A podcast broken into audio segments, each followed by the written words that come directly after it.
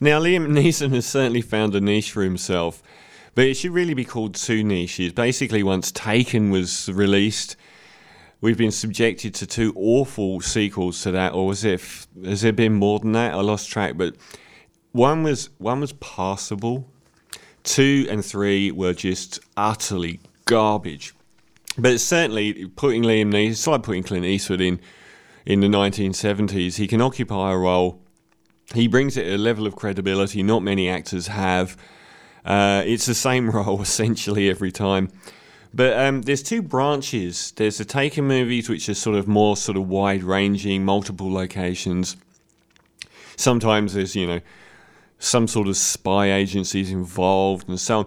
But he's also made other films that have traded on that same character, which are, are more sort of insular and better, I feel. Uh, and they've been with the director Jean Collet-Serra, who is, I think, French. Um, and the first one of those was Unknown, which was um, it was broadly like a Taken movie, yet it involved him having amnesia. Um, so he was kind of put in this finite world. And these are films that aren't aren't as based around his sort of usually daughter or wife being kidnapped. They're sort of more more revolving around a puzzle. Uh, and the the next one they uh, they did was Non-Stop, which was I thought really good, the best of the lot, uh, where he uh, was a passenger on a plane that gets given a message on his mobile phone and has to sort of work in secrecy on this plane to uncover what plot's going on without revealing anything to the other passengers. It was a really good genre piece.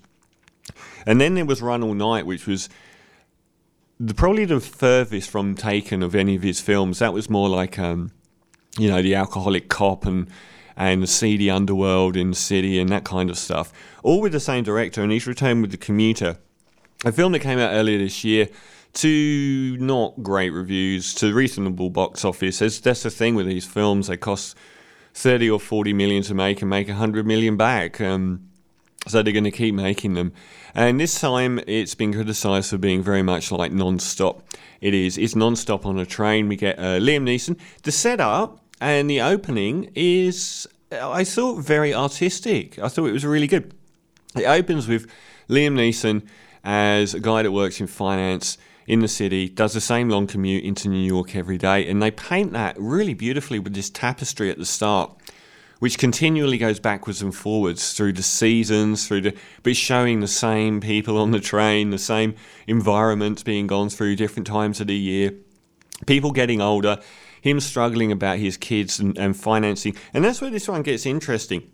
He's talks a lot um, with his wife and about sending their kids to school and they're, you know, second mortgaged up to the hilt. They've got a beautiful home outside of their city, but they they're up against the wall financially and school fees and everything. And he goes into work and is immediately sacked and he's 60 years old and you know, this is a very, very big problem for him.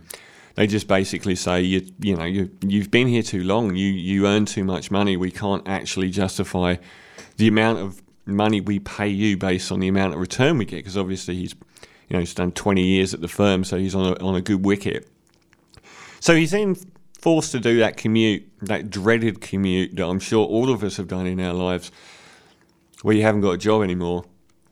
And on the way, he uh, is phoned by this lady. I oh, know he sp- speaks to a lady on the on the train, played by Vera Farmiga, who is intermittently really really good in films.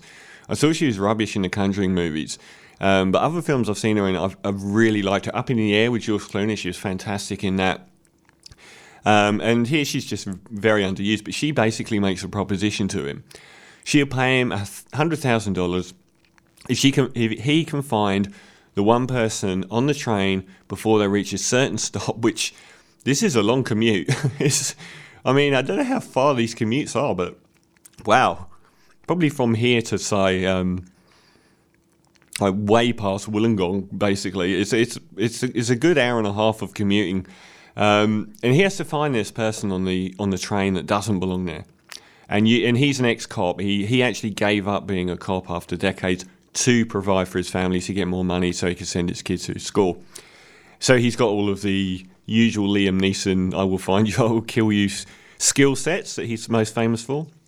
and he uses his police deduction to try and find out people, and he you know he works out that certain people are getting are going to get off at certain stops anyway. He knows most of the people on the train because he's been commuting for years, and it ends up revolving around some gangsters basically wanting to find someone on the train, and it's a it's a puzzle movie, and uh, and to give away anything more uh, would would give away the plot. Uh, which is for a while reasonable. It's one of those films where the setup I thought was great for the first half hour or so, and then uh, there's a sort of long stretch, which is the, probably the bulk of the film that's less interesting.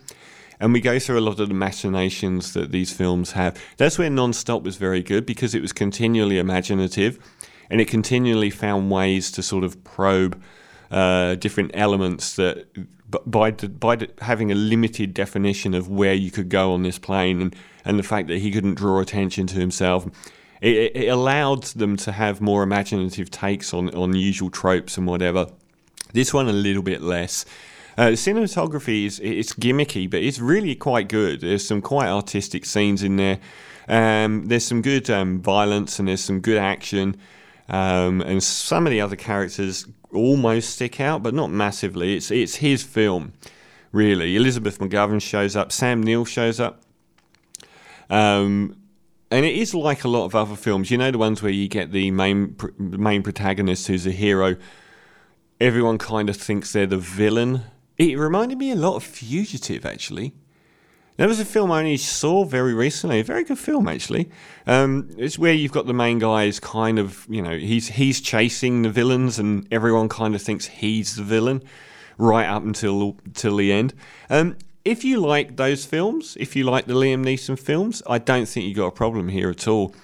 I wish they played out his character a bit more because he acts quite well in this, and the fact that he's, you know, cast on the scrap heap at 60, 61 years old his family is going to be destitute and they are already up to their necks financially.